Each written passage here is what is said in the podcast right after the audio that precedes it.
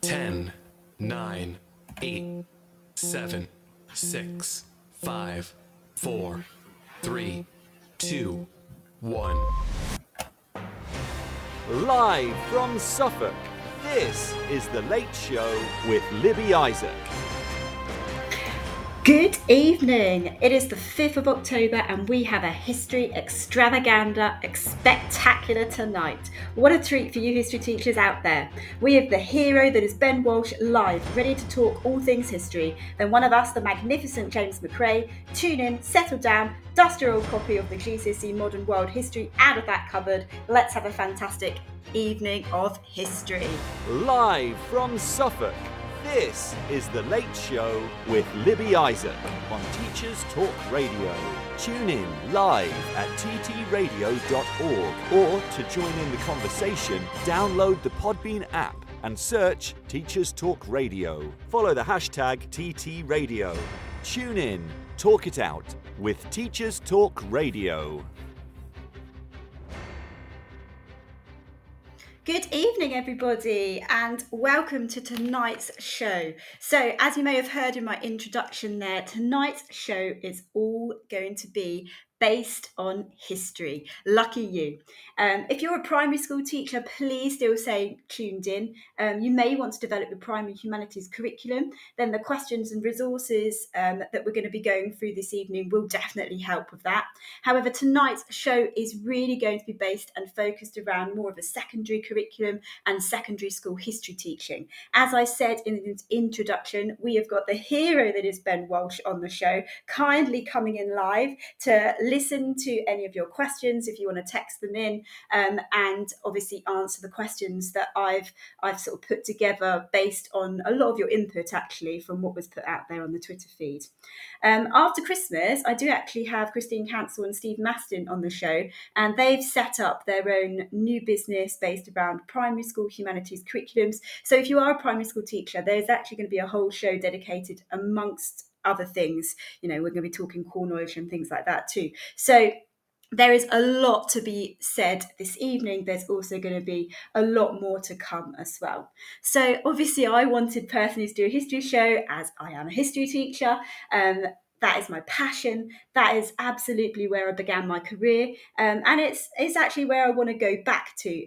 And it still feels so strange that as you develop your career in teaching, it removes you further and further from the classroom. Um, I actually mentioned it last week when we were talking to David Lees and Zoe Griffiths. Um, and I know more and more leaders who have gone back or they've gone right to the top, and now all they want to do is get back into that classroom. Um, and I was, I was, just sort of thinking, wouldn't that be a great, fantastic uh, research, research project to do as well? But anyway, that part got me thinking and it took me right back, which is where we're going to start off with this show. Um, if you're an ECT or you've just finished your NQT and you're just very, very much in the early stages of your career to do with teaching or history teaching specifically, where do you begin? There is so much out there, all you know, online resources. Twitter is mind-boggling and, and actually quite overwhelming for somebody who's right at the beginning of their career. And so I just, you know, my advice to anybody who's out there who is at the beginning and I'm sure if there's lots of history teachers, hopefully there's lots of history teachers listening, they will say exactly the same thing is your department, your team, the people around you is where you start.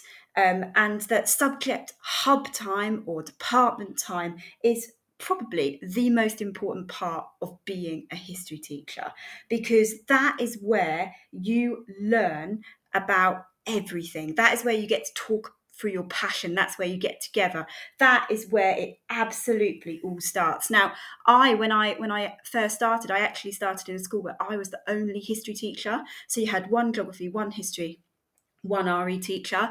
So if you're like me and you, you started off not with history teachers in the classroom next door, so you can bounce ideas off of, and ultimately there are you know positives and negatives to that anyway of being in, in a small school generally you get yourself out there you go and ask the questions you you follow some of the resources that we're going to be talking about this evening um, and if if you are unsure and you know, most schools at the moment, apart from MAT or a trust, there must be a history specialist amongst you or you you contact some of the people that we're going to be talking about this evening.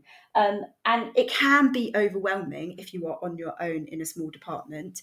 Um, but that's why we've got people like Ben Walsh. That's why we've got people like Christine Counsell. That's why we've got people like James McRae coming to talk to us this evening as well. So please, please never feel like you're alone, especially if you're a history teacher.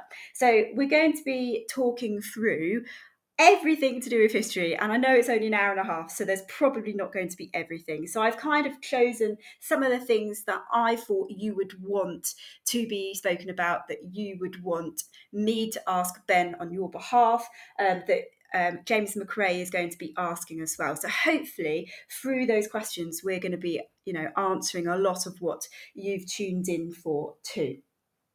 Um, and just going through a few of what is out there. Now, I'm going to mention a few. Um, if you've got any more that you want to put into the text, that is absolutely brilliant, and we can almost do a document and get that out there as well. Because I'm pretty sure I I haven't mentioned everything. Otherwise, we'd be here for the hour and a half that we have of the show. So, some for me, some really important go tos as a history teacher. The first one for me is that historical association. Um, it's a it's a brilliant resource, and I know that Ben Walsh is the vice president of this association. So it'd be so good, or associate vice principal, or whatever the, the initials are, it'd be so good to hear from him in a little bit more detail as to what that can offer you. I know that's really good for primary schools as well as secondary schools. Um, then you've got loads of other things online, like you've got the Voice for History, you've got the School's History, you've got the Teach It History, teachinghistory.org, you've got TES, which actually has some really good resources, and you've got um, really good articles on there as well. If you were ever in need of one. Hodder History, they do some brilliant CPD sessions.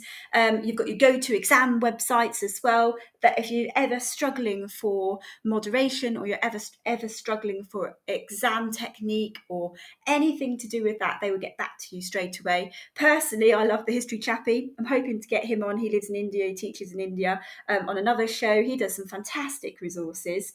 Um, and you've just got so many different organisation associations that you can go to and ask for advice. You've got the teach me history icons that i know our very own tom rogers is involved in. Um, then you've got sort of go to individual people that are like your experts in history they're out there that are writing all the articles. So obviously you've got ben walsh that we're going to be talking and speaking to this evening. Um, you've got christine counsell that we've mentioned. You've got steve mastin. Um, you've got our very own kate jones and tom rogers. Um, i know there are a lot of history teachers on the tt radio as well. Um, I saw on a Twitter feed just this week that a history teacher just asked for some advice on a resource, and he was bombarded with examples. He was bombarded with advice from history teachers as well. So it's just, you know, putting your head above the parapet if you wanted um, to get a little bit more information out there, if that's the way you wanted to do it. Um, for me, Robert Peal, um, he works as a co-head now at the West London Free School. He's absolutely superb, and he's on Twitter. And a lot, a lot of people out there are out there for free, willing to give you that advice. Um, and a lot of them the best people you can ask for advice when it comes to history teaching when it comes to history are the ones in the room next door to you. So yes you've got you know big educational consultants you've got these wonderful groups that have organized you've got all this research out there but we'll go back to it. For me it's that department time it's that subject hub time it's it's listening to the people around you. Um, Leanne's just texted in, what is the best way to collect resources for work in local history? It's one, I've always found a challenge in primary schools where I'm not from that area. Absolutely. I mean, I might not be the best expert with this, but for me, I think the Historical Association will be able to help you with that. They will give you um, access to information for that area because they've got resources. They've also got um, consultants that work for them that may be helpful for you. Um, I don't, it, I don't know if he um, it would accept this, but Dale Dale Banham is so good at local history resources. He he did so many projects about that once upon a time. Um, but for me, and we'll ask uh, Ben Walsh later, definitely. But for me, I think the Historical Association, out of all of those, would be the best one for you, Leanne. Um, but going back to what I was I was talking about, all about collaboration when you're a history teacher. It's all about experience, it's all about passion of that subject. I mean, passion of that subject is why any teacher is successful, in my opinion. And in particular, a secondary school, it is about subject expertise. So it's about if you've chosen to be a history teacher in a secondary school, you've got to be so passionate about what you do and about developing yourself as a historian going to um, see Lucy Worsley live, for example, as part of your CPD is absolutely something that you should be doing because it helps you embed that you know energy into your lesson it helps you understand what you want to write when it comes to your curriculum um, now, what I'm going to do is I'm going to go to the news. And when I come back from the news, I'm going to talk a little bit about why I personally became a history teacher. I mean, it is my show. Um, but also, if you are out there and you're listening to the show, if you could text in whilst we're listening to the news, why did you become a history teacher? Not just a teacher, but why did you become a history teacher? And please, if you're from a primary school, please, please, please text in as well. Don't feel like you you're not part of this show too. So, why did you become a history teacher? And we're going to find out why I did after the news. This is Teachers Talk Radio, and this is Teachers Talk Radio News. This is your latest Teachers Talk Radio News with Gail Glenn.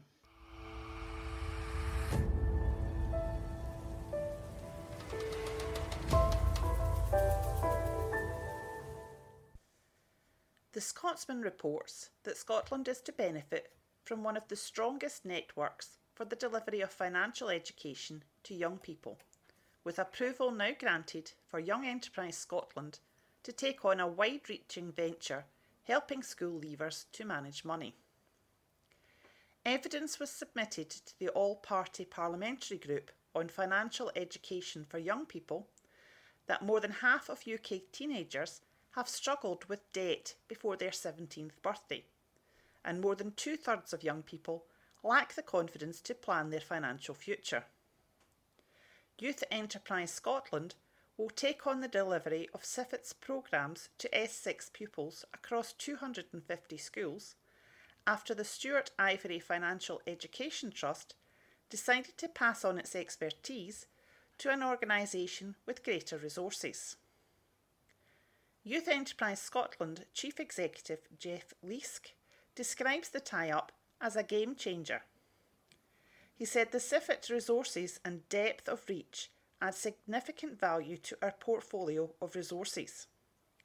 The prospect now exists to implement a new blended financial education model of delivery that ensures that financial educations are not delivered in isolation, but through a more holistic approach that achieves a greater impact in the long term.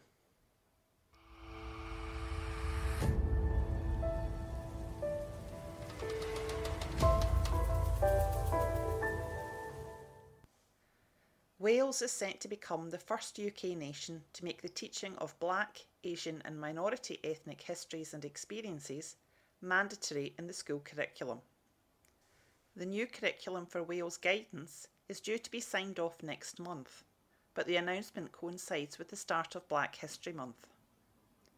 The new curriculum is set to be introduced in September 2022 and includes six areas of learning. Education Minister Jeremy Miles said, It is vitally important that our education system equips our young people to understand and respect their own and each other's histories, cultures, and traditions. Today's announcement will enrich the new curriculum and therefore teaching in Wales for years to come. The announcement was welcomed by trade unions. Mike Payne, GMB senior organiser, said, It's excellent news that this part of Welsh history is finally being recognised and put on the curriculum. This has been your daily education news briefing.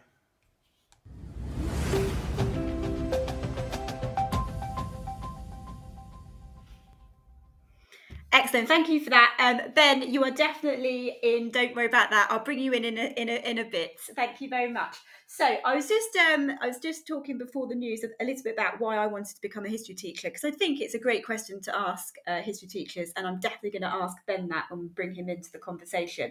Um, and for me, it wasn't it wasn't a massive thing. I suppose um, my failed snowboarding dreams uh, didn't exist anymore, much to my parents' pleasure. Um, I actually applied to be a primary school teacher because I loved the idea of Christmas and the and the school nativity. Um, but I actually failed the maths test on the primary because maths is definitely not my strength. Um, so I went to work in a secondary school as a volunteer because my godmother is a drama teacher. I mean, she's retired now. She's a wonderful English and drama teacher. And I just went for something to do. I think my mum gave her a, a phone call and I didn't fall into it. Uh, I was obviously I was obviously quite good at it, and I, I enjoyed it. And I worked unqualified there, and then I went through on the on the GTP course. And for me, history was always going to be history. History was my favourite subject at school.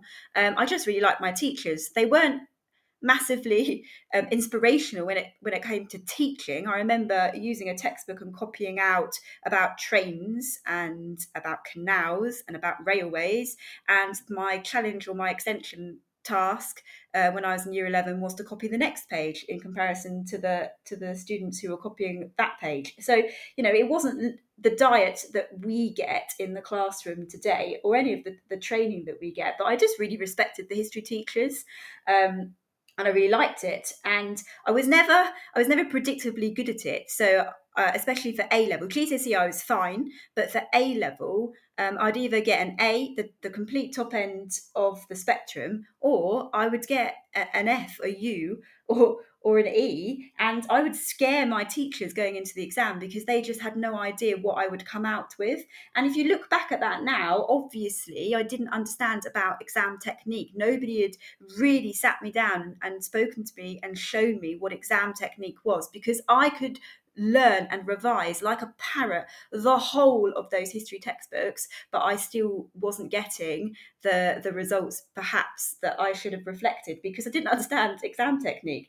Um, and i i really really understand students today when they're sat in front of me and you know that they're they're predicted sevens or they're predicted sixes and they're predicted eights and they're not getting it. They're coming out with threes and they're coming out with fours and they're in tears going miss what am i doing so wrong? And i'm like ah well i can tell you because i did exactly the same thing. So being able to identify those misconceptions um, for me just made history so much easier to teach and i wanted to to bring it alive. I wanted to make it exciting and my goodness it's such a wonderful topic to teach it is so interesting and how lucky are we to be able to teach it the way that we can teach it if you think back to when you were at school perhaps or when my nana was actually a history teacher shout out to her when she was a history teacher um, what it would have been like for our parents and our grandparents and their diet of history at school. And that that for me is is absolutely why i pursued it.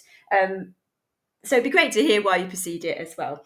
Um, so before I introduce Ben, um, the very first time I met Ben, um, and this is not a personal thing, this is because he was delivering a CPD session. I can't even remember where it was. It was actually my very first CPD session, um, and he did a session all around interpretations. And he was he was telling us um, that we need to introduce interpretations to students and to make it real to the students because the students don't see or connect interpretations to historians to real people. So he was explaining to us that the best thing you can do with an interpretation to teach it is to bring it alive for the students. Um, and what, one of the things he actually mentioned, I mean, he obviously did the technique on how, how to teach an interpretation as well. But if you could get a real life historian into your classroom to meet the students, that would just be an absolutely fantastic way to break down this barrier for them. Um, you know, so they don't necessarily think that they're all stuffed in a music museum like Jeremy Bentham.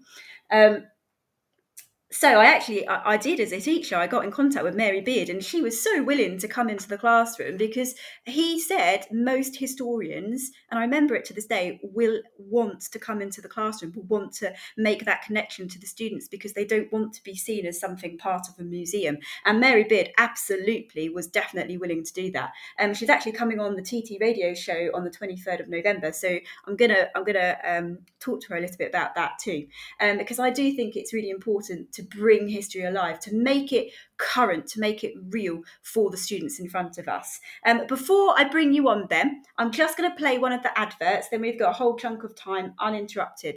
And if anybody um, wants to text in a question now to ask Ben, then as I go through the sort of questions that I've collated, we can we can text in some of your answers. Or if you wanted to expand on something that Ben was talking about, that would be great as well. So let's just hear from our sponsors first, and then we're going to hear from the mighty Ben Walsh. Need support with your phonics teaching? Did you know Oxford University Press now has three DFE validated programs to help you? Read Write Inc Phonics, Floppy's Phonics, and the brand new Essential Letters and Sounds. Essential Letters and Sounds will get all your children reading well, quickly, using phonics books you may already have in your classroom. Developed by the Knowledge Schools Trust English Hub, it's affordable, easy to use, and makes teaching phonics with letters and sounds more effective. Whatever your school's phonics needs, Oxford has the solution. To find out more and receive support from your expert local educational consultant, visit oxfordprimary.com forward slash phonics. Hello, everyone, and welcome to the History Hotline, the hottest line for all things black history and beyond. I'm your host, Deanna Lynn Cook, making space for honest conversations about black British, Caribbean, and African history. Here to teach you all the things left out of your school books. Make sure you subscribe to the History Hotline on all good podcast platforms. Follow us on social media at the History Hotline on Instagram and at the History HL on Twitter to find out about new upcoming episodes. Do you struggle with people pleasing? Is it a constant battle managing different and difficult personalities? Why not inspire, challenge, and empower your team through the MAL CPD Essential Coaching Skills for School Leaders course? Or gain practical skills to become a strong and compassionate leader through the Assertive Leadership and the Emotionally Intelligent Leader courses? All MAL CPD courses are accredited by the Institute of Leadership and Management. Find out more at www.malcpd.com. Okay, brilliant. Now I'm going to introduce Ben, so that's enough about me, so we can get get the person that we're all here to be listening to this evening. Um, hello, Ben. Can you hear me? I can indeed. Can you hear me? Yes, very. We can definitely hear you. Thank you so much for coming on this evening. Oh, pleasure. Um, have you had a nice day? Uh, yeah, it's been a busy day, but I've been in a, uh, one of our schools. Um, and uh, possibly the highlight of the day was uh, was the head telling me that he's been um, been getting ambushed by year eights who were all desperate to tell him about the changing balance of power between the uh, monarchy and the political nation in the uh, Tudor period. Um, he said, I have no idea what they were talking about, but it sounded good.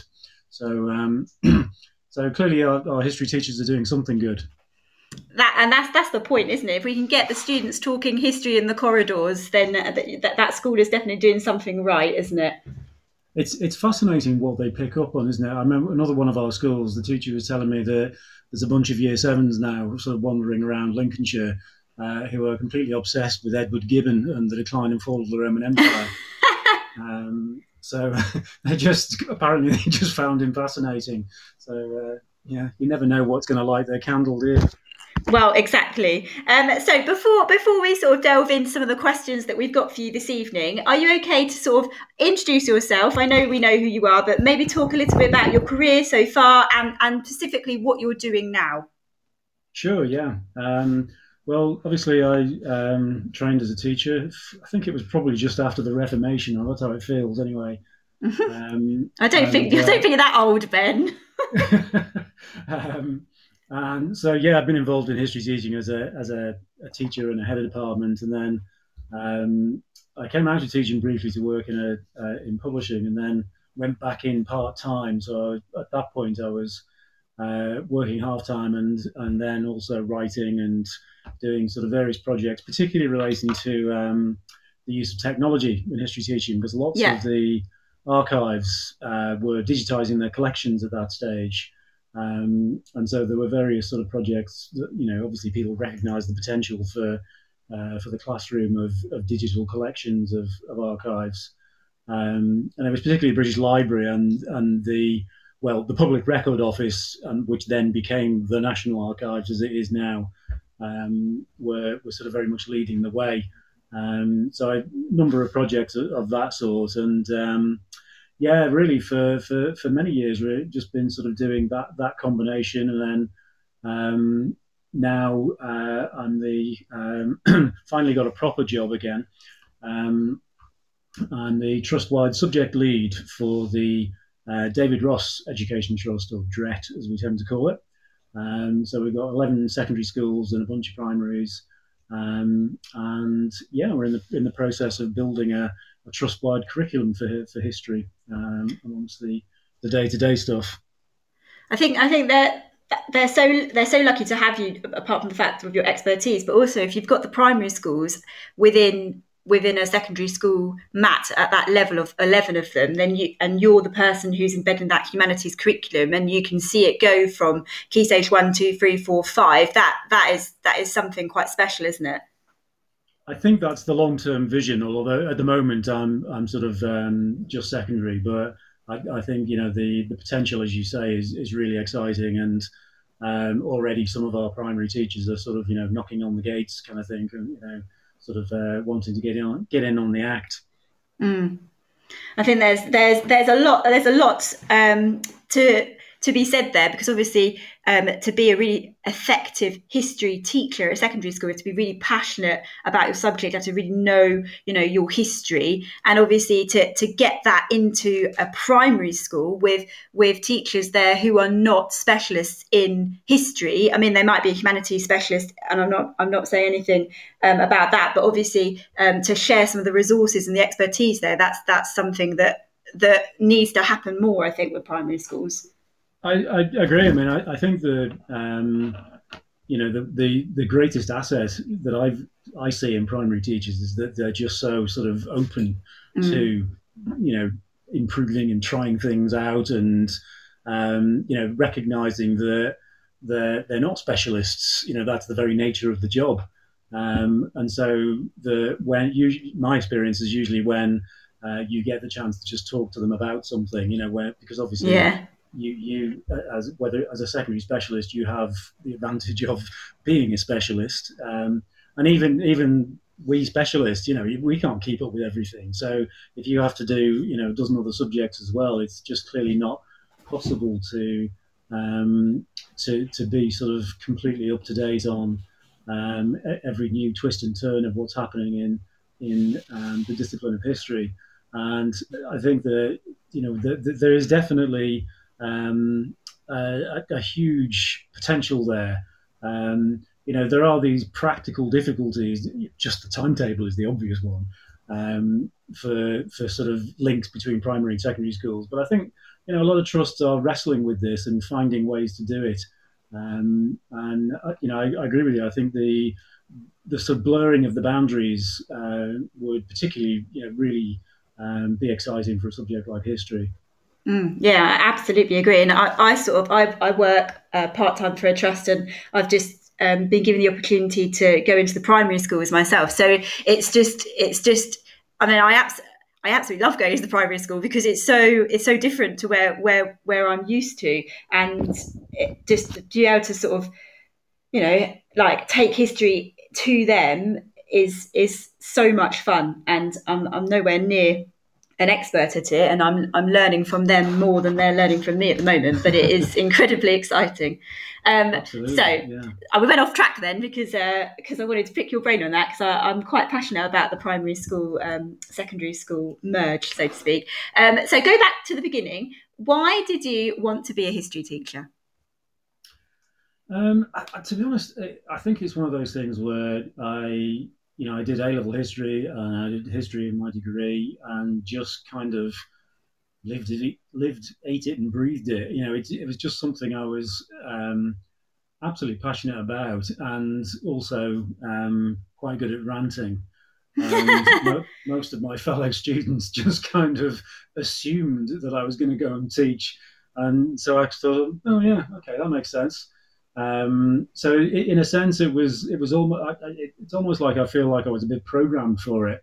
Um, the the um, you know, I, I, briefly considered the possibility of, of, sort of staying on to um, to do a further degree, but um, in the end, really, it was it was sort of um, a, a, passion, I suppose. I, I, often think it's similar to to being uh, an interpreter. You know, the what we as teachers do, I think, in some ways, is is we get the best of both worlds in that we we access the academic world um, and we have to somehow interpret and translate that for the, our audience of young people. Um, and you know the, the the skill is in understanding what the academic world is saying about history, um, and then uh, wrestling with it. You know, taking out bits um, and packaging bits in ways that that young people can get their heads around that. Um, so I think it, I guess it's sort of, as I say, mo- most of all, just a love of the subject, mm. um, but also combined with sort of, I suppose, an enthusiasm for communicating, which you know is, is, is a polite way of saying you know, talks a lot. I, I, I, talk a lot as well. Um, so, like, just I, am going to write some of your quotes down because um, I, I, absolutely love what you just said there. So, access, we access the academic world and it's how to translate that for our students. I think that's a really wonderful way to define a history teacher's job. Um, so, in your opinion, what makes an effective history department? Ooh, um, I think that I would. Oh, I mean, the, the, you're always stuck with this thing, aren't you? With with sort of education, the which of the the kind of the more generic things are um, important or more important, and which of the subject specific things. And so, you know, the, obviously there are aspects of of a department that would be true for for any subject. And so, for example, you know, things like um, sharing the workload and you know sort of just being supportive you know I, I, don't we shouldn't underestimate the importance of that. I do think that um, you know, whether it's sort of the, the whole band of brothers thing, sort of in the military, or whether it's uh, you know teams of of, of uh, people who are um, you know servicing photocopiers or whatever it is. The fact is that the a bond develops. So I think that you know getting on with each other actually is is a really important part of yeah. an effective history department. I think also um, you know recognizing um, what your your strengths are, and, and I suppose possibly weaknesses as well. I'm I'm thinking of, of you know we we a couple of the departments in in some of our schools. You know we we, we have the the sort of um, almost like stereotypical mix of um, the the absolute sort of uber um, historian, you know, sort of uh, who just seems to know everything. Um, but also, but maybe not as good a communicator as, as one of the other historians there. Mm. Um, so I think it's recognizing that it, that it takes all types. But I think probably if there was one thing that you that, that I would say is is that um, it's it's the a, a commitment to sit down and talk through the curriculum. Um, the you know, and obviously to a great extent that's dependent on um, sort of senior leadership as well, making that time available. Yeah. That's you know something that at Dret, um, our our leaders are very aware and very committed to the importance of that. That they they want departmental meetings basically to consist of subject specialists talking to each other about what we're teaching this week. And, yeah, absolutely. You know, the, the, the new curriculum um, that is coming through for us at, at Key Stage Three. So um, I, and, and pulling out, I suppose Christine Counsell's phrase, that core knowledge, that like that absolute take home for every single student in that lesson, and then embedding that in a, in a sequence as well. Absolutely, um, and I think it's the. I mean, one of the things we try to do is, is um, so basically we have obviously we have our, our trust curriculum, and then um, the we the trust sort of you know provides the the resources for that, and then um, I do a kind of video walkthrough. Um, so you know I talk them through all the various slides and resources and that sort of thing, mm-hmm. and ramble on about, you know, sort of the these are the things that we're trying to get across. So the example I referred to earlier, for instance, you know, saying that the fundamental bit of this part of the course is that the students see that there is a shift in power um, and in you know from the monarchy to sorry uh, away from the aristocracy, if you like, to the monarchy, or well, we, we use the term the political nation because um, it's, I know it's not terribly in vogue, but I always think it's, it's a brilliant term. It was coined by a historian called Derek Lodes in the in the 70s, I think it was, um, and he was talking about the early modern period particularly, and what, what he meant really was that anybody who has some kind of say. So he obviously he meant the aristocracy, you know, the great mm. no, nobles and the earls and the dukes and so on but he, he also meant, you know, the merchants in the towns and um, the, the sort of the gentry, the, the, people who might become MPs, for example, um, in that early modern period. So he was saying that the the balance of power, and also the people who paid a lot of the taxes and collected them as well. Um, and you know, his, his his point really was that there is this there was this group in society that you could broadly term the political nation, somebody who had some kind of clout or say. Um, and obviously, it would be a very interesting. Sort of, I'm sure there are historians sort of spinning here, thinking, "Hang on a minute, you know, such and such a group had had agency or, or whatever." And that's the be- best thing about history, isn't it? That we're always thinking and rethinking it. Um, but the, the so to come back to the original point, you know, we're saying that okay, if if they don't get anything else, what we want them to understand is that from you know roughly the late 1400s, circa 1500 to circa 1600, the balance, the, you know, the pendulum swings in favour of the monarchy. Um, exactly how far? That's for historians to, debate and, uh, and put, um, you know, put the argument together. And then, of course, you know, later on we're going to look at the 17th century where it swings back. Now, there's a lot of detail missing in there, but I think one of the things about um, you know being a history teacher is knowing enough history in order to be able to say, okay, there's a lot of stuff here, but this is the bit that matters. This is the bit that we're going to focus on. And you need to know a lot in order to be able to make that decision, in my view. What's um, what's your favourite topic to teach in history? um, oh wow, really? I, I do actually like the, um, the, the, the Civil Wars, you know, of the 1640s. I think is a is a is a fascinating area.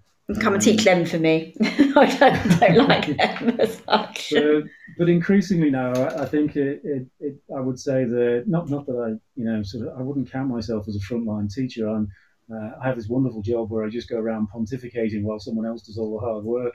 um, um, but but certainly the, that that period. But I think for me, a lot of it is the the, the joy of of the sort of new insights being uncovered. Um, you know, so for example, if you take something like Toby Green's marvelous book on, on West Africa, A Fistful of Shells, um, where he he sort of um, he just rolls back the the sort of the layers of of um, interpretation and and perception, I suppose, would be the right way to put it. That you know, the one of the things that we're trying to do in our in our sort of uh, Key Stage Three curriculum, particularly, is get the, the, the pupils to sort of wrestle with this idea that um, in this country, particularly, and I think it's fair to say in, in the Western world, you know, the, the, the reality is that history started, you know, being written in any kind of popular form in in the 19th century. You know, I mean, obviously those are not the first history books, but you know, we're talking about the Macaulays and and sort of uh, and so on.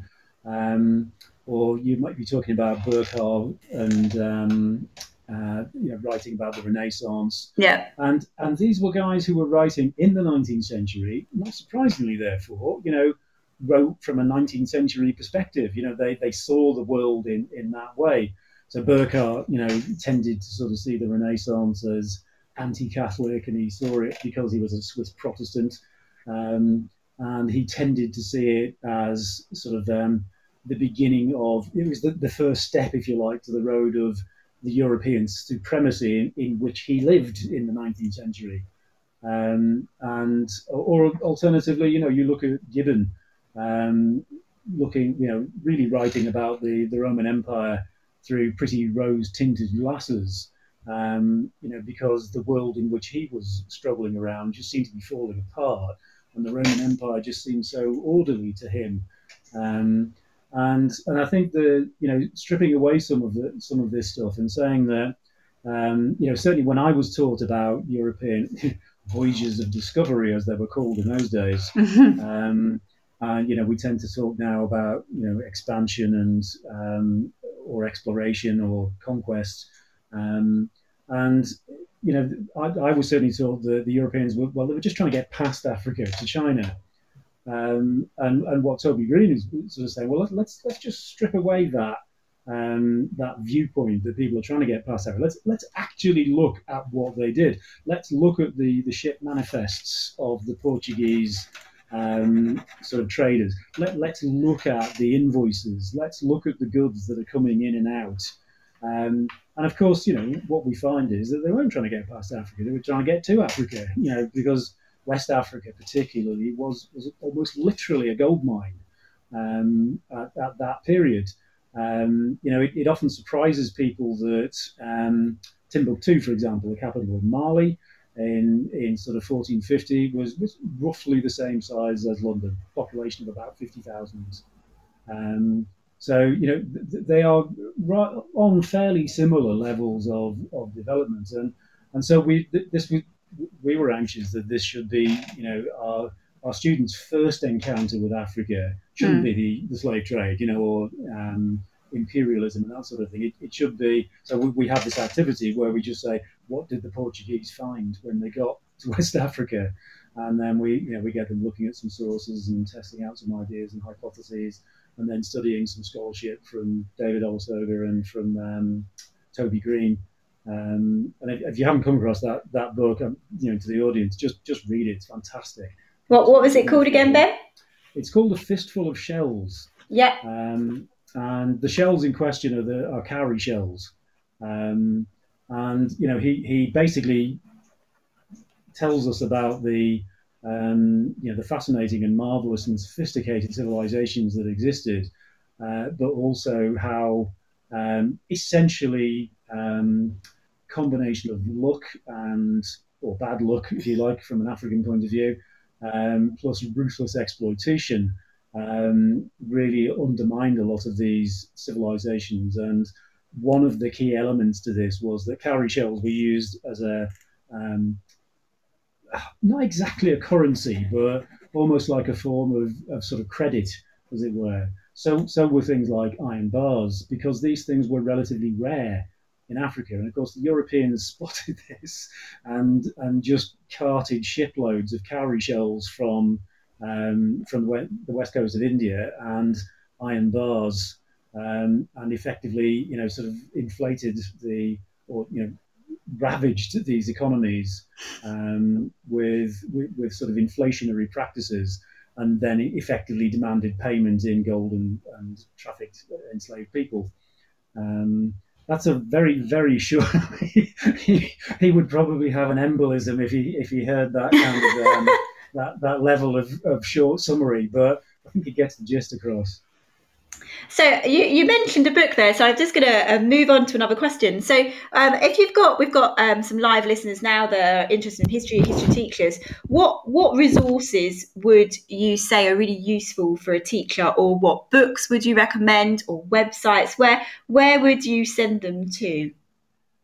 Um, I, I, think in terms, I think you said this kind of in your introduction, is the the um, you know, Twitter's a great place for what you might call um, the the communication side.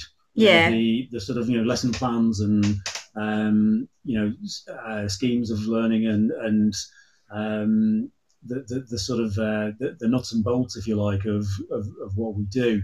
Um, but you know the it would be. I mean, this is always a counsel of perfection, isn't it, to some degree? But clearly, um, we all have a limited amount of time, and so therefore, it, you know, that is the factor that depends that is going to decide how much time you're able to put into it. But you know, from my point of view, I would always say that if if rather than looking for a, a nifty worksheet on Twitter, I mean, if that's all the time you've got, then that's all the time you've got. It doesn't make you a bad person, but you know, the, the fact is that digging that back into teaching history, you know. So, for example, uh, and obviously that's the Historical Association um, mm. publication for teachers.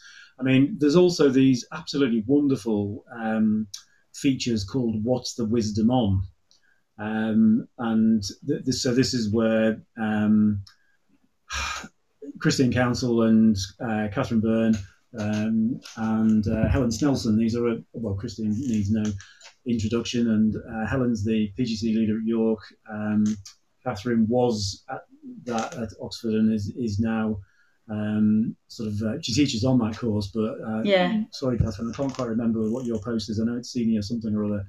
Um, and um, they they basically sort of you know there, there, are these webinars where they sort of chew the fat on these issues, um, but also these wonderful articles, usually four or five pages, um, where they kind of summarize, you know, what's the wisdom on causation? What's the wisdom on um, sources and evidence?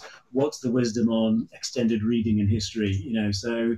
Um, and what I would obviously encourage people to do is to, to, look at those and then look at the references in those pieces and start reading those teaching history articles. Um, but you know, we, we have to be realistic about you know how much time you have available to you know, we, we all have family yeah, exactly. And, yeah. Well, um, and, and, everything else. So, um, have you got um, any sort of um, recommendations for for really effective CPD? Because obviously, you know, developing the history teacher should should be the heart of the history department, and um, you know, a, a, teacher's performance management. So, so what what his, history related CPD could you recommend? Well, I mean, you, you've you've mentioned the the, the you know the, the, ones I would. Yeah. I had, I had no, that's fine. Yeah. you, you you were gradually ticking them off like the, the t- teach me history icons. Did my homework um, well. Yeah, that's right. Um, and, all, and, and obviously, you know, the, I think the historical association is the is the hub of this. But of course, we shouldn't forget the school's history project either. Yeah, really good. Um, yeah. You know, which is is you know absolutely marvelous and uh, another sort of the hub of these things. I mean, I don't. Sometimes history teachers probably don't realise how incredibly lucky they are compared to some other subjects, which just don't have the same wealth um, of very high quality um, sort of resource material that's available either at fairly low cost or, or even free. Um, and so, so, I think the you know those, those are the areas that um, and and you know when I say historical association, and obviously the website there, but there are also these local networks. Mm. Um, and so you've got the Midlands History Forum, which actually sort of was independent of the HA originally, but they work very closely with them. And then you've got the Northern History Forum and, and various others of, of these as well. Um, so so I think the you know my my absolute top tip would be get get yourself subscribed um, to the historical association and um, and and sort of use use the resources that are there because there's more on there than anybody could read in their lifetime yeah. now. You know, a, a, teacher starting to teach now, there's no way they would get through everything on the on the HA website. Um, I, I, I, really don't think so. And then, of course, obviously, there's the um, you know the, the some of the textbook area, or sorry, the you know um, what, what do we call them? The handbook areas, you know, the, that we've seen. Again, Christine has written a number of these things. At Terry Haydn's books um, about teaching history as well. Um, and, you know, as I say, there, there, there's such richness. But I would also say, you know, in addition to that, um, there's the you know the subject up, update stuff, and you know it, it's hard to beat you know sort of uh, BBC History Extra, um, you know which makes um, up to date scholarship fairly easy and accessible in a you know podcasts of about one hour or so. Uh, and similarly, Dan Snow's history hit. Um, yeah, I am quite a big fan of Dan Snow. no, I, I, I, think he'd be quite good on here, but I don't know if he'd ever want to come on here because obviously he's. he's I, I think you'd be surprised. Uh, you know, you, you made the point earlier on about what I said about yeah. you know historians are usually pretty willing to do that. I mean, again, if, if I just sort of take as a case in point, um, we we have in, in DRET we have a, a program called DRET Reads. Um, so this is, I think, a lot of schools and certainly a lot of trusts have the programs where essentially the form tutor, you know, is reads for 20 minutes out of a book and the, the, the, pupils are all reading the same book at the same time. Yeah, yeah. It's designed to, you know, sort of um, just encourage that lot of reading. And mm-hmm. and uh, one of our books is Peter Frankopan's Silk Road, and he he came and read. oh, I, I think that's so, it's so good because that that part I remember I, I, spoke about it earlier when I came to listen to you, and this was at the beginning of my career really, and it really stuck out to me to do that. And then when I got that mm. that feedback from Mary Beard, it was almost instantaneous. Like yeah. I, I, thought, you know, I'd, oh, there's no way she's going to get in contact, and straight away she absolutely not not because she's above or anything like that, just because she's busy, but straight yeah. away she just, you know, she tried to make it work, and I just I thought, wow, that you know, your point was proven right there, wasn't it? And you know, you, you just have to look again on the HA website, go to the podcasts section where you know academic after academic gives up yeah. the the you know an afternoon to to record a podcast on whatever their field of expertise is. Um, they, they they generally speaking, um, you know, are, are, are very happy to do that. Um, mean, mo- most of them are happy to do that because they're just nice people and they love history. Yeah. And they love the idea of more people knowing about their history. Um, if you if you want to be kind of um, mechanistic about it, then you know they also have a, a, a um, an outreach imperative. You know, they, most of them have targets um, for for sort of um, connecting, if you like, their work. I, I, don't just mean historians. I mean all, all university academics have the, this sort of uh, outreach agenda, so to speak, um, and uh, and they, you know, so it's it's it's it's good for them professionally mm. to be sort of engaging in this, and of course, most of them tend to think in terms of a sixth form conference.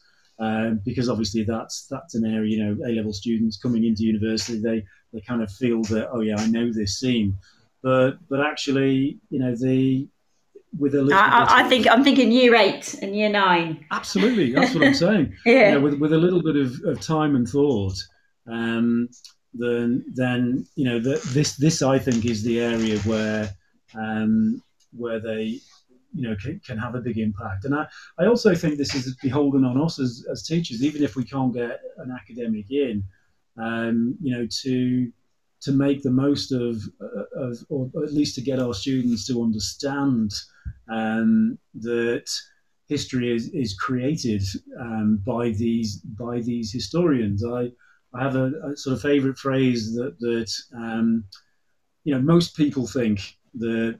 Or let me put it another way. Um, I, I, was reading a thread by an American academic called uh, Ted McCormick the other day, and he's he's a history of science and technology, but uh, he's he's very interested in um, public perceptions of history um, and to some extent science as well. And, and he just sort of unrolled this thread the other day where he was sort of saying, musing really, and he was saying it's interesting that um, people don't seem to have any problem with the idea that scientists make science.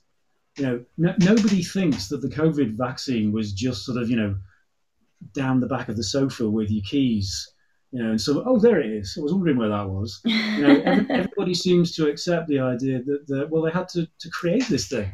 You know, yeah. They had to do research and try things and mix things and test them out and compare them and, and so on and so on. And yet, people do tend to think that history is just out there. They, they tend to think it's it's just there. um, if they think about the nature of history at all. You know, the, the, the history of X is, it's in a book somewhere. Um, but if you stop and think about it, you know, like, let's say, for example, you're, if you want to do your family history, well, nobody's written that book. It's, that's not just out there. You, you have to put that together. You know, it, it doesn't exist unless somebody puts it together. Um, and I, I, just think this is a fundamental element of, of history. And I think that if we don't engage with it early when when they're young, then they're going to fill in that gap and they're going to basically think, well, you know, this is being presented to me. This subject of history is being presented to me as though we know it and it's sorted. You know, the, nobody said anything about arguments here. Um, and so when we do start getting into controversy, or indeed just ask them those those questions about, you know, how, blah blah blah, how far how far do you agree? Suddenly, you know, someone said, well, "What do you mean? How far do I agree?" You know, it's right or wrong, isn't it?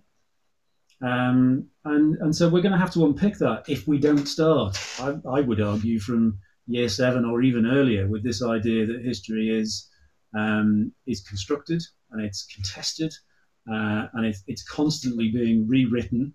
Um, you know whether it's new perspectives or new evidence or or whatever. Um, and I, I, think I, I like to sum it up by, by just sort of saying that history and events are not the same thing. You know, that the history starts when the events have finished. Absolutely. You know, so, so the events happen, and history is, is us all scratching our heads and trying to make sense of it. And I think I think what you've just said, it, it, history is absolutely current and it's absolutely relevant. So when you get that typical, I don't know, I've had it before with parents and I've had it with students. Or what's the point in history? It's about the past. It's absolutely not, and it's about making the students recognise that and you know helping the younger generation that you know get the passion that you've just you've just spoken um, quite easily for 40 minutes about history. And we are ab- no, we're, yeah, we're loving it but that no that's wonderful. That's that's the whole point isn't it? Is is is that you know history is this subject that you can you can really really delve into and really talk about and it's about getting down to how to teach that to the students in front of you. Um, so what we're going to do go on Oh, sorry, I was just going to say one, one, sort of last yeah. point. That the um, I, I, I, think that it also gives us a um, you know a disciplinary framework. It's a, it's a way yeah. of thinking, and that you know the it's it, it's almost a lab for you know I think one of the most important attributes of of of a human being is is to be able to to look at the other you know the, the, the stranger or the strange group. And and to do so from uh, and rather than dismiss them or ridicule them or despise them or whatever it is because they're different you know to sort of say well how, how would i understand these people better? Um, now i think you know the world would be a better place if we were doing more of that today in in the present day circumstances. And and history actually is the perfect training ground for doing that. You know instead of sort of looking at i don't know soldiers on the Western Front in the First World War and thinking they're, they're a bunch of idiots because, you know, that they, um, that they all went over the top, so to speak, you know, and that caricature Blackadder sort of idea. The, the, well, how, how about we actually just, you know, go and look at what they said and thought and read and, and believed and wrote home and, um, you know, the, the, the, so that we get a better understanding of them. Um, or if we're talking about, um, you know, people in in sort of the industrial towns and cities of the 19th century that, you know, do you think they wanted to live in those terrible conditions? There's, there's a danger that if we don't explore why they were doing that, that um, we're condemning the other, as it were, without giving them a, a fair shout. Absolutely.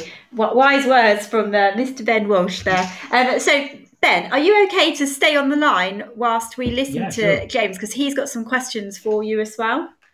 Great, yeah, no um, What, what I'm going to do is I'm going to give you a little bit of a break. So I'm going to play some adverts and then I'm going to introduce James and ask him a few little questions, and then um, he's going to ask you. So I'll I'll mute and bring you in as and when. Okay, I'm in your hands. Oh, lovely. Okay, so just going to play some adverts now, and when we're back, we're just going to um, be introduced to James McRae. Need support with your phonics teaching? Did you know Oxford University Press now has three DFE validated programs to help you?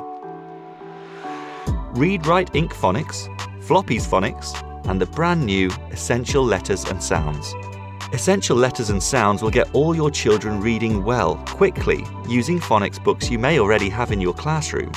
Developed by the Knowledge Schools Trust English Hub, it's affordable, easy to use, and makes teaching phonics with letters and sounds more effective. Whatever your school's phonics needs, Oxford has the solution. To find out more and receive support from your expert local educational consultant, visit oxfordprimary.com forward slash phonics. Hello, everyone, and welcome to the History Hotline, the hottest line for all things black history and beyond. I'm your host, Deanna Lynn Cook, making space for honest conversations about black British, Caribbean, and African history. Here to teach you all the things left out of your school books. Make sure you subscribe to the History Hotline on all good podcast platforms. Follow us on social media at the History Hotline on Instagram and at the History HL on Twitter to find out about new upcoming episodes. Do you struggle with people pleasing? Is it a constant battle managing different and difficult personalities? Why not inspire, challenge, and empower your team through the MAL CPD Essential Coaching Skills for School Leaders course? Or gain practical skills to become a strong and compassionate leader through the Assertive Leadership and the Emotionally Intelligent Leader courses? All MAL CPD courses are accredited by the Institute of Leadership and Management. Find out more at www.malcpd.com. Excellent. Thank you from our sponsors. So I'm just going to bring Mr. McRae into the conversation. Good evening, James. Hello, Libby. How are you? I'm very well, thank you. How are you? And thank you for giving up your bake-off time this evening. yeah, thank you. You're very welcome. Yeah. I, I don't know if that's your thing, but maybe it is. Not really. Um, so, so um, obviously, we just uh, we had the pleasure of listening to, to Ben talk history. Um, what wonderful free CPD. Um, Yeah. So before before we ask him the, the questions, um, can you just introduce to the listeners who you are and a bit about your background? Yeah, so um, I've been a history teacher since 2009. I came to it rather late in life. Um, so I was about 39 when I got my first teaching job. Uh, did lots of other things before that, uh, which have probably held me in good stead. Um, high school teacher, uh, history teacher, uh, but I have taught other things as well, including law, government and politics, um, geography, RE, all that kind of uh, humanities stuff. Um, and I'm now doing a bit more in teacher training. So I've been a uh, NQT mentor um, and um, a SCITT mentor uh, for the last few years, and uh, that's something I'm sort of doing a bit more and more. So that's me, I guess. So, so you're embedded in the new ECT framework. Yes, yes, yes, and I have to stop stop calling them NQTs. Uh, It's it's it's. Uh, I feel like I've got used to it now, but it definitely takes a while to get used to. yeah. Um, so why did you want to be a history teacher? So if you came into it a little bit later in life, why Yeah. why why did you choose to do that then? Well, I I was a terrible, terrible, terrible student at school, and um, I was a naughty boy, and I, you know, as a result, I failed everything. Um, so I left school with no qualifications at all. Well done. Um, yes, so uh, quite an achievement actually. Nothing, um, and so I, I went on to do. Well, I was going to be a rock star, obviously, as, as every sixteen-year-old kid is going to be, but um, that didn't happen. So I did. I've done lots, done lots of various jobs. Now, why did I want to get back into teaching? Because for the first few years after leaving school, the thought of going back to any school was horrific for me. I didn't want to go back through those gates ever again. Although, in reflection, I realised that when I was at school, I always liked the idea of being a teacher, but I kind of uh, just dismissed it as a as a as a as an occupation because I'd done so badly at school, and I'd convinced myself that you know I wasn't that kind of person. I kind of uh, realised in my mid twenties that I had to do something in my life, and so I decided to go back and get some GCSEs and A levels. Um, and then I took a degree with the um, OU, and by that point, I decided I, I did want to be a teacher and a history teacher. Um, now, I heard you sort of you know talking to Ben earlier about why he uh, got into history and why he wanted to be a history teacher. And I, I don't know how I can answer that really. I've, I've, I've really liked, um, you know, really interested in history, but I think politics was the gateway drug for me to get into history because I was, I was quite political as a young man, and I realized that in order to kind of understand what's going on, you've got to look back in you know into the past, into political history, and I think that's what got me engaged. So my you know my first love was very much kind of 20th century um, political history and and therefore leading on to like the Cold War. Mm. Um, but um, and as I was researching that, I got more and more interested in in history itself. So that's what I was going to do. So I took a degree with the OU and uh, then uh, got a placement at a local school. Ultimately, and did my PGCE um, sort of in placement there, and I've loved it ever since. And I think you can tell you've loved it as well. And I think listening to people that come into it a little bit later on in life, I think I think in a way it just gives it a different perspective, doesn't it? Because you've you know you've got all that that experience, and yeah. it's something that you actually really, really, really have thought hard about. Yeah, it is, and it's it's something. When I decided I want to do it, you know, I was I was very driven to do it. It wasn't something I fell into. It wasn't one of those kind of well, I can't do yeah. anything else, so I'm going to be a teacher. It was something I, I I knew I I you know I knew I wanted to do. Um, but yeah, I think I think doing other things. I mean, I've I've done hundreds of jobs from postman to um, you know, chicken factory to uh, I don't know, recruitment consultant, Vodafone salesman, worked in record shops for years. So I did loads of things completely unrelated, but um, uh, you know, but that interest was still there, and um, I kind of had that. I, I, knew I had to do something about it, and I knew I had to pick myself up. I mean, I was I was lucky because I got in there when local colleges were still doing uh, evening classes for you know for GCSE yeah. and A levels. Which I mean, I don't think I'd be able to do it now because there's nowhere anywhere around me that offers such things. So I'm very thankful that I got in there at that kind of last throw of uh, adult um, education. Um, you know, in regards to resitting GCSEs and A levels again, um, and I sort of managed just to squeeze in there um, before that that door closed. So it's obviously fate for you, James. Well, I, I don't know about that, but um, it was very very fortunate that I got in when I did. So, but yeah, and I'm I'm loving it still.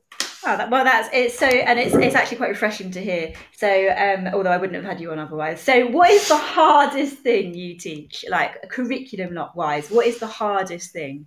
Well, I, this is this is a difficult question because I think if you if you if you know the subject and you enjoy the, the, the, topic, sorry, if you know the topic, enjoy the topic, yeah. then it's always the easiest thing to teach because um, it's it's it's the one you're really passionate about. I think the hardest one is always the one that you're you've you, you've got to introduce or you haven't taught before, and you've you've got to learn it. Now, uh, don't get me wrong. I think actually, ultimately, one of my most favourite things is is learning about that topic. Um, I mean, for example, um, when I when I started teaching, I was primarily A level teaching, and it was all modern history. It was all you know, Cold War, civil rights, yeah. um, all that kind of stuff. So um, you know, I kind of really got clued up on that, and that was that was kind of my interest anyway. Um, so learning about um, uh, medieval, I found quite hard to get into because it was it was it was so foreign to me. Um, learning about it, but of course, you know, the more you read about it, the more you know social history is the same throughout the centuries, really. And um, you know, the more you kind of identify with the people, um, uh, both in power and in the slums, and you kind of um, you kind of get to enjoy it. So I, it's when it's it's a topic I don't know. I initially find the most difficult part, but then I tend to find that that becomes one of my favorites because I get a bit obsessed with it, and I start researching it a lot more. That's, a, that's, a, that's a really um, nice way to explain it to an ECT. Actually, if they're worried about uh, a topic that they don't know much about, that you you can be, it can become your favourite because you become really obsessed with it. I think that's a really nice a really nice way to um, to put it. And I think and, and I think and I think another sorry, just conversing with that, I think sometimes um, uh, it can be quite easy to um, with with the subjects that you're very very comfortable with and the subjects you know a lot about it can you can sometimes get a little bit complacent when you're teaching it i think. And i think you sometimes forget what it was that made you fascinated about it and, and what you um, enjoyed learning about it. You know because i think also when you do learn a topic from scratch you're also understanding how you're learning it. So then you can apply that to the lessons. You can apply that to the scheme of work. Yeah um, you know, you think, well, I, that's the bit that caught me when I read that. So that's going that's going to catch the year nines. You know, that's going to catch the year eights. And I think I think for me, my ultimate game, if if I'm teaching a history lesson, is is to actually get the students talking history, like having having a dialogue on history. So it's, it's got nothing to do with the learning objectives. It's got nothing to do with you know the plan that you had in your head. But you've actually you've got a, a, group of historians in front of you who actually just want to talk about history. And I think having you know being brave to, to be able to orchestrate that and to to set that up in your lesson that is when you really feel like you've made it. For me as a history teacher and you sit back and you think wow my job here is done. I mean obviously i've got past exams but um but there's there's that like that love of history. If you can get the students to to reflect that then i think you're doing really well. Yeah and i think and i think the most so that, that's that's why finding those hooks and finding those those those little things that drag them in um, are, are, really important, aren't they? You know, just finding that because you can have the most fascinating subject. In fact, I want to ask Ben about something um, in a minute actually about this. You can have the most fascinating subject, but if you can't quite find that hook to get them in, it's it's you can lose them so easy. Yeah. Um, you might think it's amazing, and you can get into it, and and obviously if you if you can get that passion across, it's brilliant. But um, you have to find those little hooks. You have to find those kind of little little nuggets. Even like, like, like you know, um, not to you know to cheapen the subject, but just to find those kind of little horrible history type things just to throw in there, just to get their attention, just give them some kind of horrible fact or some kind of you know. Yeah, absolutely agree. Something that kind of grabs them, yeah. and then you can sucker them into some proper academic study. So. um, okay, so I'm going to bring Ben back into the conversation. Are you okay to ask him some questions, James? Yeah, sure, sure. No, it'll be a, a privilege. Um, let me just unmute Ben. Hello, Ben. Can you hear me? No, it's not coming on. Oh, hang on. I'm being too clicky. Hello, Ben. Can you hear me? I, I can. Can you hear me? Excellent. Me? Sorry, I got a bit excited and started clicking, and then it overrided my first click. right. um, so, are you all right to to answer James's questions?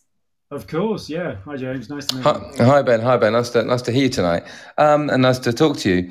Um, it's a couple of things actually. The first thing, I wasn't even going to ask you about this, but I've, I've just started thinking about it. It's just about the, the, the curriculum in general and kind of the topics we teach.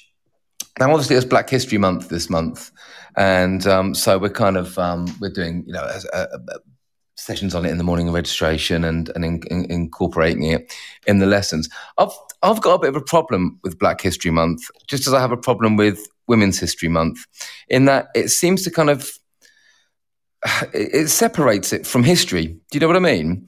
It seems to it seems to create a completely separate thing, and it's it almost kind of gives legitimacy to not integrating it as part of the curriculum. Now I know we're everyone's working on this now, and and there's been you know some migration schema works, and um, in my previous school I taught the OCR migration unit, and I, I love teaching it, and the students really love learning about it. But I do worry that it's being you know, as much as, as, as well intentioned as these kind of history months are. They do tend to kind of um, allow these the, these parts of our past to be kind of pigeonholed into a separate area. What do you think about that? Yeah, this is this is no fun, is it? Because I completely agree with you. Um, the the I, I do feel troubled. I mean, I, I, think there's a part of me that maybe thinks, well, okay, it's better than nothing, but even then you, you think, is it better than nothing? Because mm. as you say, there's a danger that it legitimizes the almost nothing. Um, I, I, I, personally think that the answer lies, this is no great surprise, lies in the history. Um, that, you know, th- this is not a. Um, this is not a pedagogical, you know, sort of um, problem here this, this is actually more of a kind of cultural and arguably even a, a political one. Yeah. Um, and that, that you know, I think there there are there are different ways to solve this this riddle, if you like. Um, and I don't think it's possible to say that any particular one is the right one or it's valid. Uh, I don't know if you were listening earlier on when I was just saying that one of the things that that we've tried to do is um, to so so in our our first term of year seven, um, we have this um, sort of big question, uh, which is um, what made the world circa one thousand. Right. Um, and they they then basically we we sort of say to them um, look, the, the, there are four big things that, that you know sort of shape the world. I mean, obviously we can't do everything, but there are four big things. There's, there's the legacy of the Roman Empire. There's religion, you know, faith of some sort. There's trade, and there's migration. And climate is kind of bracketed in with that because climate tended to drive migration. Yeah. And the, the the advantage of that sort of approach is that um, it allows us very early on, you know, when um, when we're sort of in the um, in, the, when we're looking at the Roman Empire, you know, the the idea that, that Rome's richest province was Syria, you know, and that um, North Africa was the breadbasket of, of the Roman Empire. Um, just trying to expand the, the, horizons, right? You know, from, from an early stage, and then obviously when we're going into into looking at things like um, faith, then we we look at the fact that um, you've got these, you know, roughly 1,000 um, CE or AD, whichever one you want to talk about. If, if you just land on a settlement anywhere from sort of um, Central America through to, to, to sort of um, the, the coasts of the eastern coast of China, then every settle every sizable settlement has has a big lump in it that points into the sky. You know, the, the fact is that there is some ceremonial thing in, in it's almost common to all civilizations. And I think these are the sorts of things that we can start to say that there are things that, that kind of unite us. Mm. And then when we go, look into trade, you know, we're obviously into the Silk Roads, and that takes us straight away to Mali and West Africa, particularly. Um, and so the, the first real contact, if you like, with Africans is as the, the, richest part or one of the richest bits of the Roman Empire, and then one of the richest parts of um, the, the, the sort of the, the post-Roman world, um, and and we you know it takes us further into um, you know when we're looking at European expansion, as I said earlier on about the, the Portuguese making serious contact with African civilizations um, because they're they're rich and they're they're you know valuable trading partners and and that sort of thing. And I guess this is what I'm saying is is that the answer to, to these sorts of things, you know, I get what you're getting at, I'm sure you're right, you know, is this problem of the first time a lot of our students sort of come up against Africa, it's, it's in the context of transatlantic slavery. Yeah, yeah. Um, and and and then you know if that's the first time, then if you bring the backstory in, then I suppose it's a bit like a novel, isn't it? You know the um, if you get to sort of chapter 36 and the author says, oh, by the way, I, uh, I forgot to tell you this, which is going to give the plot away. You know, the, yeah. the fact is that a, good novelist needs to bury that point back in chapter three, um, you know, because otherwise he's not going to get the, the, the, sort of the, the impact. Um, I think there are other ways to do this. I mean, you know, we you could teach the history of the transatlantic slave trade simply as the history of the resistance to it. Yeah. Um, you know, the, the, there are lots of these solutions, but the the, tra- the truth, in fact, I think anyway, the the answer to these things lies in in thinking about the history. You know, is, is the construction of of a curriculum that's yeah. going to build a narrative in in pupils' minds that you want, rather than one that you think. Hmm, I think like I think also work, working closely with with the leadership team at that school as well. So you know, make, making them aware that this mm. is how it looks to, to a historian. Like if you're gonna if you're gonna pigeonhole these things within a week, then we need to delve deeper into, into the curriculum and get it embedded yeah. right from the beginning of of key stage three when they, they come into school. So it's not such a shock and such a surprise. Yeah, and I don't, I don't think that's, that's that's particularly hard to do. I think you can embed mm. and, and, and integrate those stories as as you say, Ben, it, right through because there there are stories there, and it, it's not really that hard to, to to to put those in. I think it's just going to take a bit of time, isn't it? I mean, you know, yeah. people like David Olusoga has come in, and uh, and Miranda Kaufmann, and they've they've written some excellent stuff.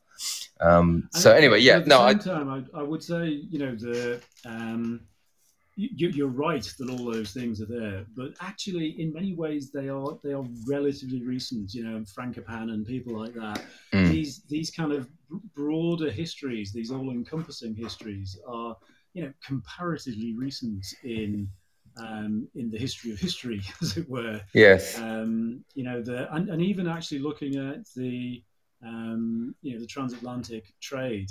Um, you know, the truth is, nobody really was writing anything about that until about the 1960s. Mm. So it, it's still a relatively new, young discipline. Um, yeah. And whilst the scholarship is fabulous, it takes time for those things to to get embedded. You know, you think about those old chestnuts that are there in popular consciousness, like the lions led by donkeys or Yeah. something of those things. Uh, it, it takes time for them to become embedded, and obviously it takes time to unpick them. Yeah, no, I, I agree. Um, I know, I know, we need to move on, but just, just finally on that as well, I think, I think one thing that needs to change, well, not needs to change, would be, be a nice change as well. Is, um, um, you know, when we look at uh, key uh, black figures in history, it's often, um, especially in modern history, it's often um, American um, figures. Yes, yeah. And I think people, I mean, we, we know about Rosa Parks uh, and such like, um, but we know a lot less about. I mean, I know um, Steve McQueen's done a lot to address this, but people like Asquith Xavier, um, who's the uh, train guard who who broke the colour ban in London. I mean, he's he's just as important in this country, arguably, as as Rosa Parks is in the states. And I know it's going to take time, but I'm, I'm really hoping that I'm I'm trying to sort of get that more into into our year nine curriculum. Actually, when we look at 20th century, we're doing a lot more on not just Windrush, but what happens after Windrush as well. And I think that's important not That just seeing really not just seeing people as um as, as victims either not just seeing black figures in history as victims you know um because we tend to like Yeah. walter tull etc and herbert morris um so i think we need to sort of look more at figures who have actually done something Darcus Howe people like this um, who have actually made an impression, particularly in sort of mid to late 20th century. I think it's really important and, and to be used as role models as well. Anyway, sorry, we're, we're, we're going this too far, I you know. going to say, I, but but also I think Miranda Kaufmann. The thing I really like about Miranda Kaufmann stuff is that they're, they're just there. Yeah. just know, they don't, they don't have to be heroes or or villains or or anything else. That's right. It's just sort of well, yeah, just there. Yeah, that's right, and and that that's that's powerful in itself to know to know that those Yeah. you know that those those figures are there, and they just haven't been spoken about much in the past. So, um, thanks, Ben. Um, can I just can I just ask you another just a, sort of about exams and such like? Well, well, first of all, I'm I'm I'm excited to have a look at your new books. I think they look really interesting. Um, Uh, Um, uh, can I just can I just jump in? I know we've got three of us on the line. I, I think it's great because we're, we're just talking history. Um, ben, we put out on the Twitter feed for TT Radio um, one of your first books, um, your GCSE textbook book. I mentioned it in my introduction, um, and it's got so much interest of people saying, "Oh, we still use that," or "We've still got them in the cupboard," or "It's really good for a non-specialist to use." So this is your GCSE Modern World um, history book. So that that one is still going strong for us. Just just so you know. Thank you. My, my favourite ever comment on that was from someone who said that um, they, they liked it because uh, for the, for the top sets, it's um, it's got plenty of detail and information for them, and for the bottom sets, it makes a really good shield. right, go on, go on, James. Ask a question. No, well, I, I was just going to say. I mean, um, um, you know, I'd just like to ask, really, what what you're offering in that book that is um, different from what we get from the existing set texts. right. Um, I, I That's think sorry. That was quite that was quite a typical interviewer's question, wasn't it? I didn't mean like that, but it's just you know, I, I, I'm I'm curious. Re- really, I think it's um, the it was the, the result really of working with a with a mat where they all did Edexcel, and we were you know constantly sort of producing materials to to help with the the, the main issue, which, which was the the difficulty the the the students had to to move from, if you like, the acquisition side you know, to, to recording facts and figures and dates and so on. Um, and yeah, this this will be familiar to every history teacher. Is is the is this old problem of, of the students they they- they know stuff, but they find it hard to do anything with the stuff. Yeah, You know, to to, to answer the questions in a kind of um, structured way. And I, I, as I was saying earlier on, I think one of the problems is the fundamental mindset issue.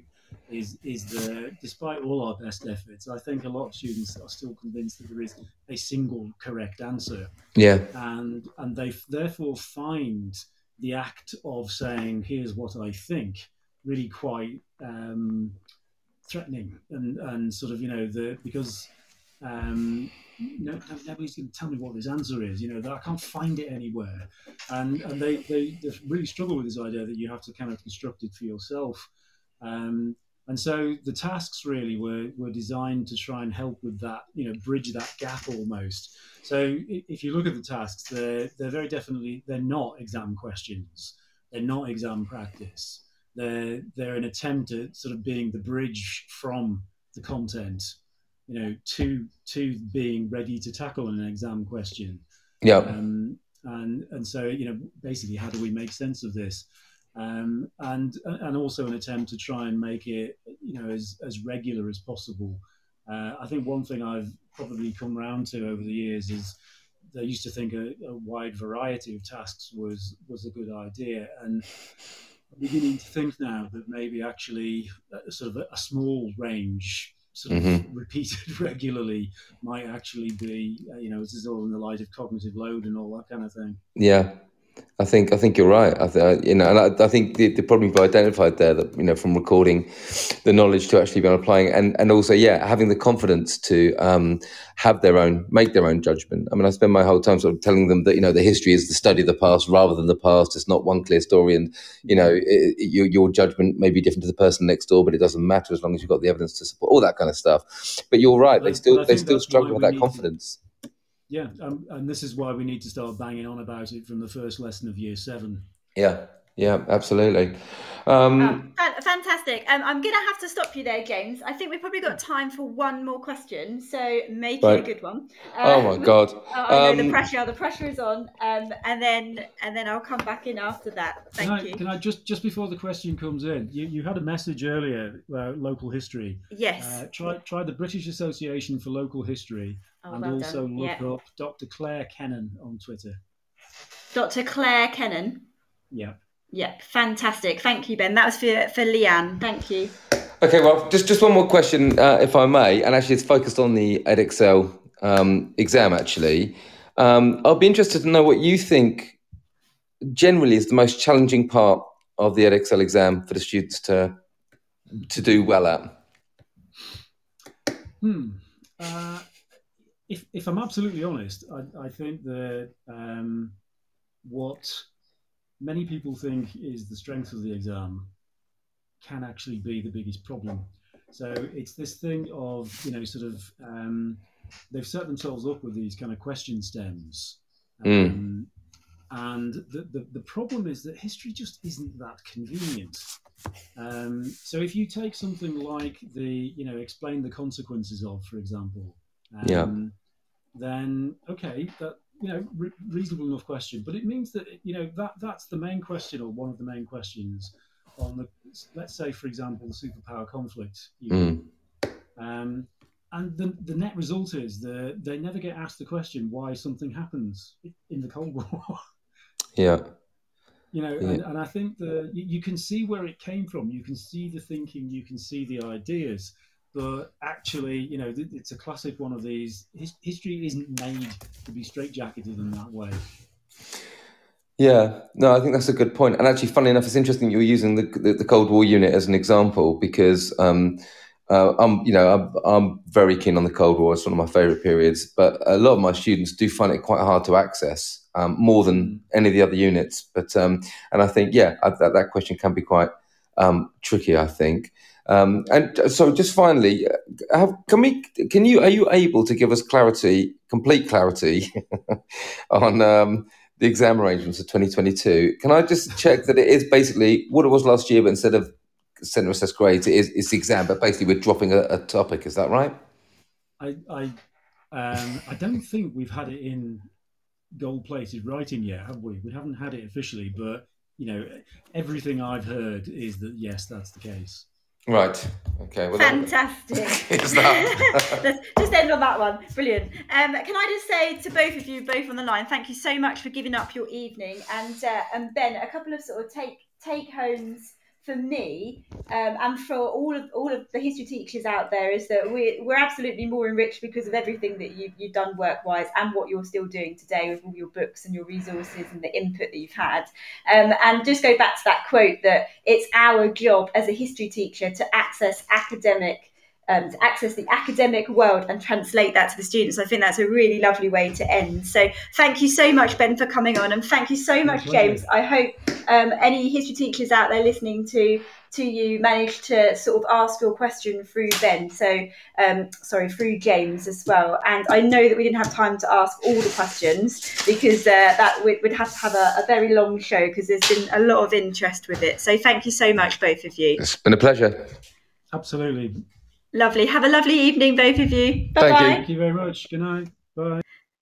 Um, what, what wonderful way to spend the evening just listening listening to history and and obviously when you have someone um, who who lives and breathes teaching history as well like James the questions that um, he's asking are hopefully are really relevant to you as listeners as well so I really hope you've had an absolutely fantastic evening I certainly feel a lot more enriched and I feel like I've had a whole evening of CPD just by listening to some of what what Ben was talking about um, thank you for tuning in and thank you for listening um, next week on my show, um, I'm not doing history next week. We'll come back to that after after Christmas, uh, in the new year. Um, I've got Tara and Kate, and this is actually going to be the first part of two sessions. Um, they work with the Knowledge Schools Trust and they work alongside the Oxford University Press and they've written the new phonics scheme, Essential Letters and Sound. So if you were interested in anything to do with um, reading or getting everybody to read out loud in class, this is uh, primary and moves all the way into secondary. Um, we've done quite a few shows around this with Ruth Everett. I, I spoke about it with Sarah Gallagher and her, her work that she does within the community to embed that lust of reading and how to help with it as well. So they're going to be on next week talking that, and then they're going to be back again on the 2nd of November. So a couple of really good shows there to look forward to. Um, thank you so much for listening, everybody, and have a fantastic evening and a wonderful week. You've been listening to Teachers Talk Radio. Tune in live and listen back at ttradio.org. We look forward to hearing from you next time on Teachers Talk Radio.